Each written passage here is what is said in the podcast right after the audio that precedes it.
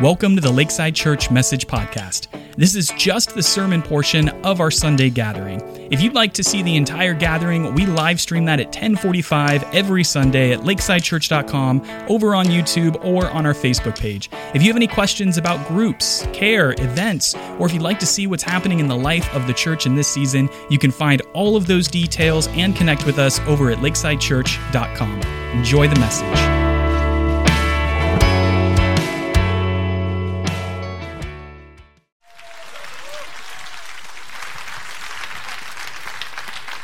He is risen. Amen. All right, on. Hey, morning, everybody. Uh, hey, before you sit down, would you just thank our leaders who led us in worship today?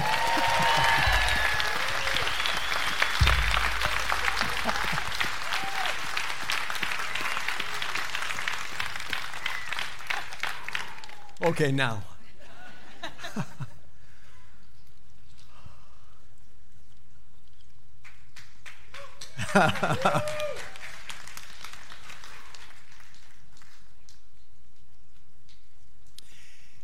Jesus Christ is our living hope. Nobody knows what it was like for a dead body in a grave to begin to breathe again. What was that like? I don't know. But I, it had to be something like that. it had to just be something like that, right?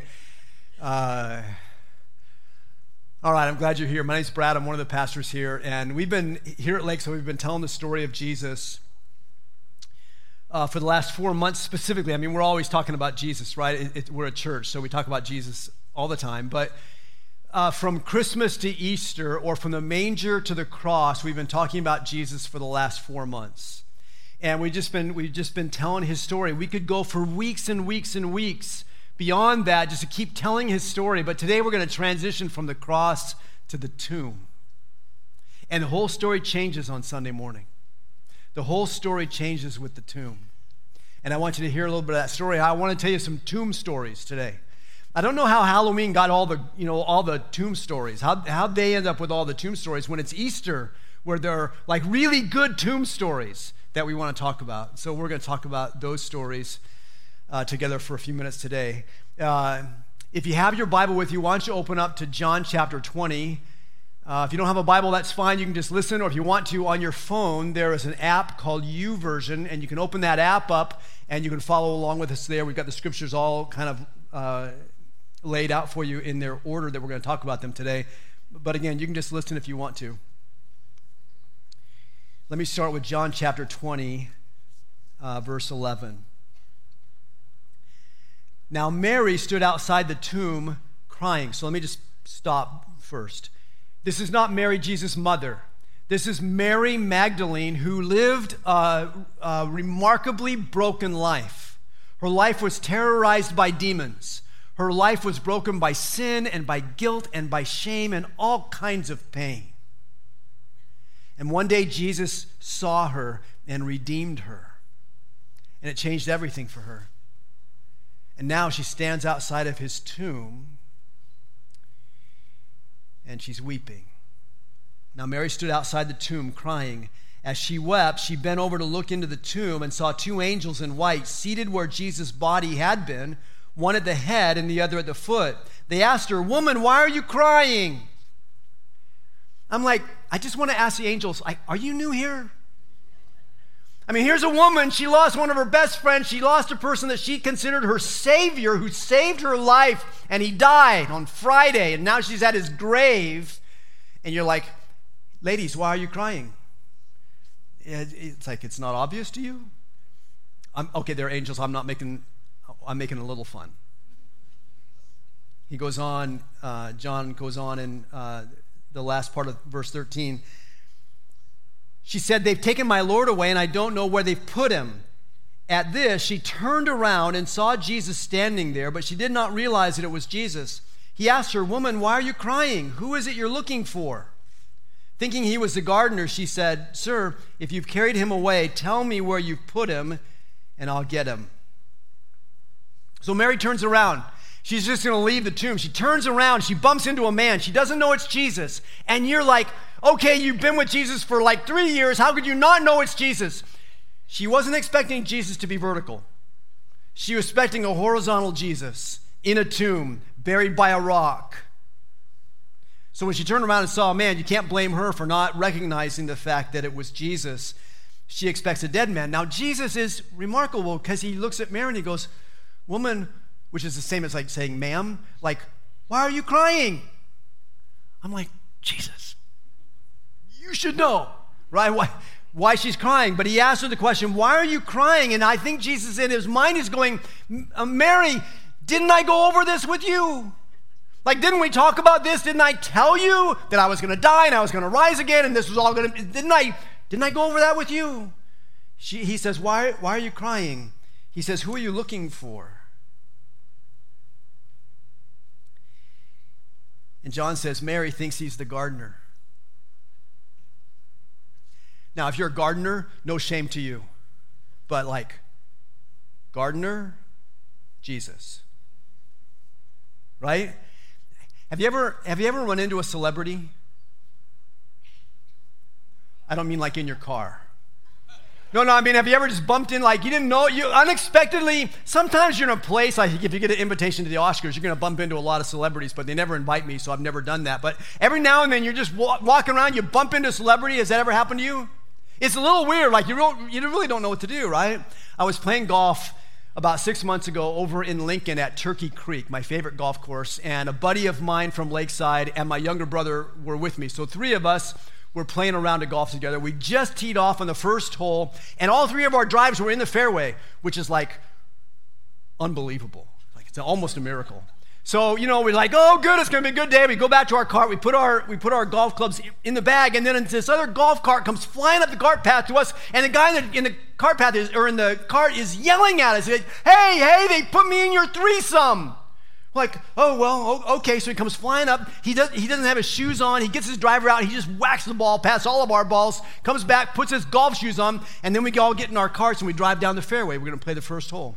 So we played it. It's a little bit frantic because he was kind of frantic, just kind of pulling in and getting ready to go. And so we, we go down there, we finish the first hole. We're walking up to the second tee. And I, whenever I golf with someone that I don't know, uh, I just try and you know, introduce myself and find out who they are and what are they like and what do they do and stuff. So I asked the guy who was with us, I said, hey, so what do you do for a living? He goes, well, I'm with ZZ Top.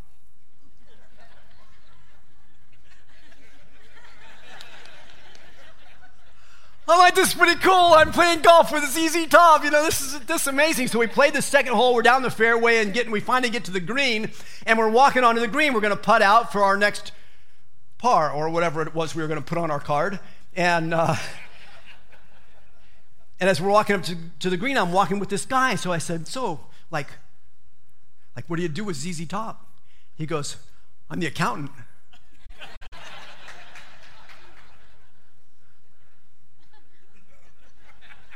no shame to you accountants, but you know, accountant, ZZ Top. I'm like, and that's how Mary felt about the gardener. Okay, you're the gardener. That don't impress me much. You know, like what's what's happening here in this world for Mary? She's she's beside herself until the gardener calls her by name. Gardener looks right in her eyes and says, Mary. Nobody had ever spoken her name like Jesus did. Nobody had ever used her name like Jesus did. When he spoke her name the first time, it healed her life. When, when he spoke her name this time, it gave her life.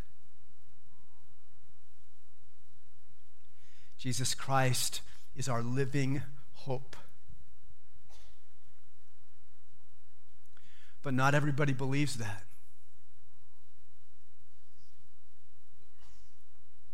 The story of Jesus is told by four different gospel writers. Each one of those writers gives a different perspective on the life of Jesus. So, over in the Gospel of Matthew, there's another telling of the same story of Jesus and his, his first day of resurrection. So, uh, Matthew chapter 27. Again, if you want to follow along, Matthew 27, verse 62.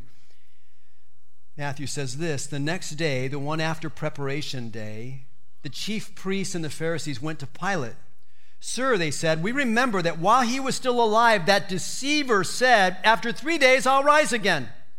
So give orders for the tomb to be made secure until the third day. Otherwise, his disciples may come and steal his body and tell the people that he has been raised from the dead, and this last deception will be worse than the first. Take a guard, Pilate said. Go make the tomb as secure as you know how. So they went and made the tomb secure by putting a seal on the stone and posting the guard.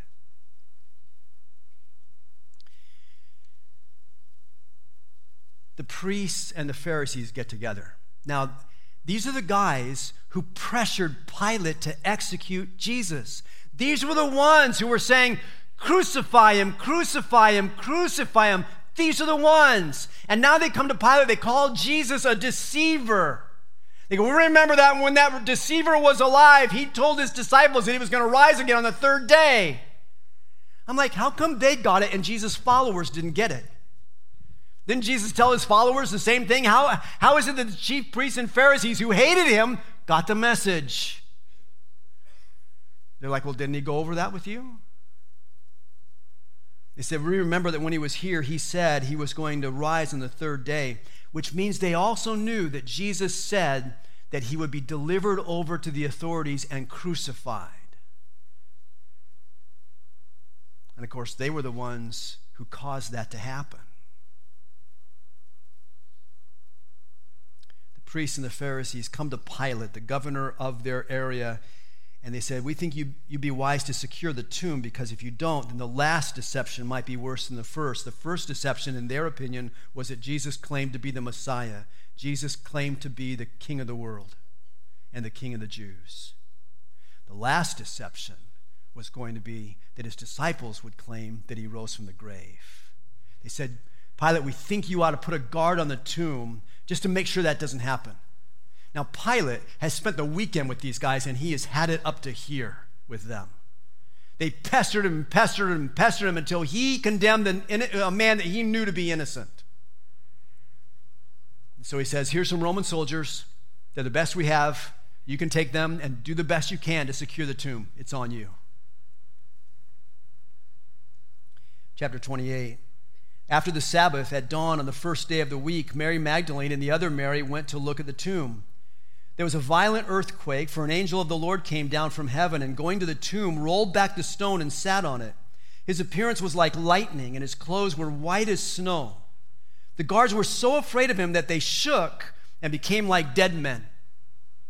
So now they've, they've passed the Sabbath. So Jesus died on Friday. They had a sort of a, a, quiet Sabbath. It was the Jewish Passover. So the Jews were celebrating that. But it had been such a noisy week and such a disastrous Friday. They went through Saturday fairly quiet. Now it's Sunday morning, and some women come to the tomb of Christ. And there's an earthquake. You know why there was an earthquake? Because there was an angel landing. You know, some, you, we get weird ideas about angels. We think, oh, little, you know, angels, they come in, you know, it's really nice. No, an angel landed. Earthquake happens when the angel lands on, on the scene. And the guards are so frightened. These are, these are Roman soldiers who have been in battle. The guards are so frightened that they shake and become like dead men. So just let that sink into how you see the story and the emotion of what's going on in this story today. Verse 5. The angel said to the women, Don't be afraid, for I know that you are looking for Jesus who was crucified. He's not here, he is risen, just as he said. Didn't he go over that with you? Oh, wait, that last part wasn't there. He's not here, he's risen, just as he said. Come and see the place where he lay. Then quickly go and tell his disciples, He is risen from the dead and is going ahead of you into Galilee. There you will see him. Now I've told you, which is what angels do. They, they're messengers, so he told them. So the women hurried away from the tomb, afraid yet filled with joy, and ran to tell his disciples. The angel confronts them or meets them, addresses them, and he goes, I, I know you're looking for Jesus of Nazareth who died, who was crucified. I know you're looking for him. I know you would expect him to be here, but he's not here. He's risen, just like he told you. You guys should have known this part. He's not here. He's risen. Now go and tell the others. And it says the women were filled with fear and filled with joy at the same time, and they turned to run off to go tell the others what they had just seen. They didn't stop to ponder it. They didn't stop to go, huh, we've seen, some, we've seen an angel today, we've seen an earthquake, we've seen a stone rolled away, and there's a tomb that's empty. They used to have a, a dead man in there. And, uh, you know, it's really, it's really interesting. I wonder if we should believe this story or not. They didn't stop to ponder it. They're just like, yay! They're terrified and they're yaying and they're like, let's go. Verse 9. Suddenly, Jesus met them. Jesus met them. Greetings.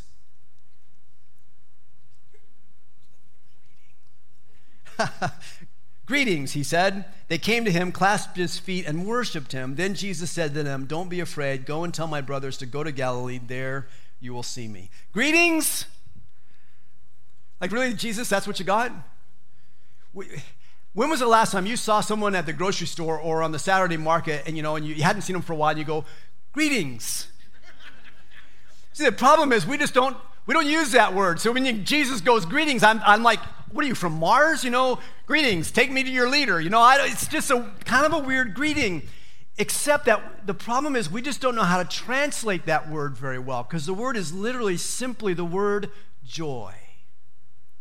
He sees these women. Now, What's it like? You've been, you've been crucified. You probably died by suffocation. Jesus breathed his last and gave up his spirit to the Father. He said, Father, into your hands I commend my spirit. And then he died, and then he spent that time in the tomb, dead, until his lungs began to breathe again. And the first thing he does when he comes out of the tomb, he sees these women who are friends of his, women he has redeemed with his life and he sees him and he can't contain himself and he goes, Joy! They're like, Actually, no, it's Mary and Mary. Come on, you guys, I practiced that one. he goes, Joy! Or rejoice! Or I'm so happy to see you. Don't you, don't you ever get distance from somebody in your life, you know, a relative who lives a long ways away or a friend who moved away or something, and then you get back together and you're just like, oh, I'm so happy to see you. Imagine what it's like to go to hell and back and then to see the people you love. He's out of his mind with joy. He, he goes, Joy. And he sends them off on a mission. You've seen me. Now go and tell my brothers to meet me in Galilee. I'm going to see them there.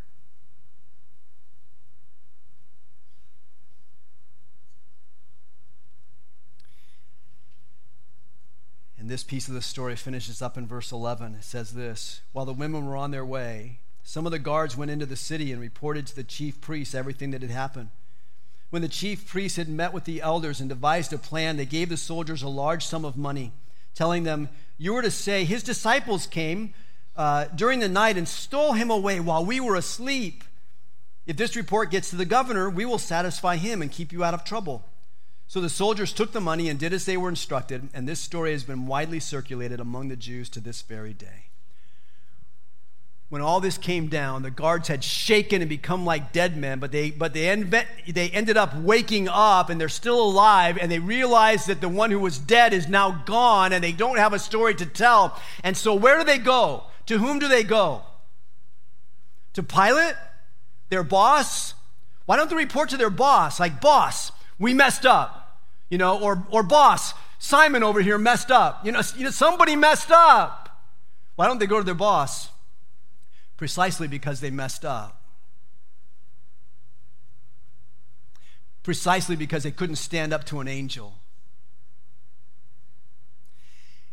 For a guard uh, in the Roman cohort to fail at his post, to fail at a watch that he was placed on, would cost him his life to go and report to Pilate and say, Pilate, we, you know, we, we messed up, there would be a special tomb prepared just for them. So they don't go to Pilate, they go to the chief priests who were not their boss, but were the ones who were concerned about the tomb not being left unguarded in the first place. They go to the chief priests and they tell them the story. Now, the chief priests have an opportunity to say, Will we believe what they say? Or will we believe what Jesus had already said? On the third day, I will rise from the grave. Chief priests chose to believe the story of the guards, and so they paid him a lot of money. They gave him a script, and they said, If anybody asks you what happened, tell them his disciples came while we were sleeping, which was against the rule for them. Sleeping on the job was not cool for a guard. His disciples came and stole the body. They said, No, no, no, you guys, if we tell people that, that's going to get back to Pilate, the governor. He's not going to be happy with us. They said, We've got more money. They must have had a good slush fund. They said, We got more money. We'll, we'll make it smooth with him too. Don't worry. And that story got circulated all the way through Jerusalem.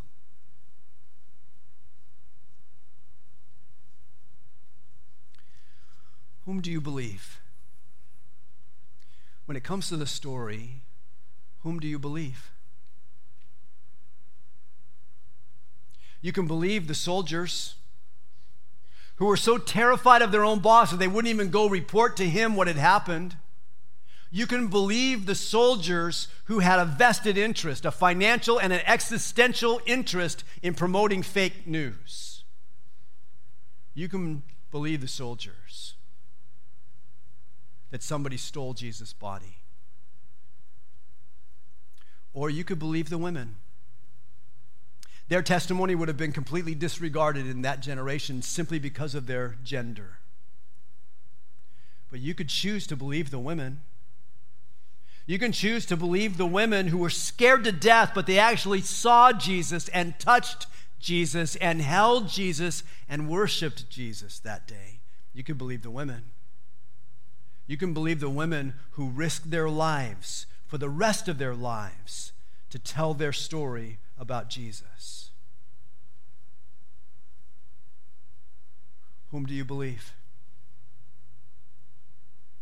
I believe the women. I believe Jesus. I believe he did what he said was go- he was going to do. I believe what happened to him is exactly what he said was going to happen. I believe that Jesus Christ is our living hope. Whom do you believe?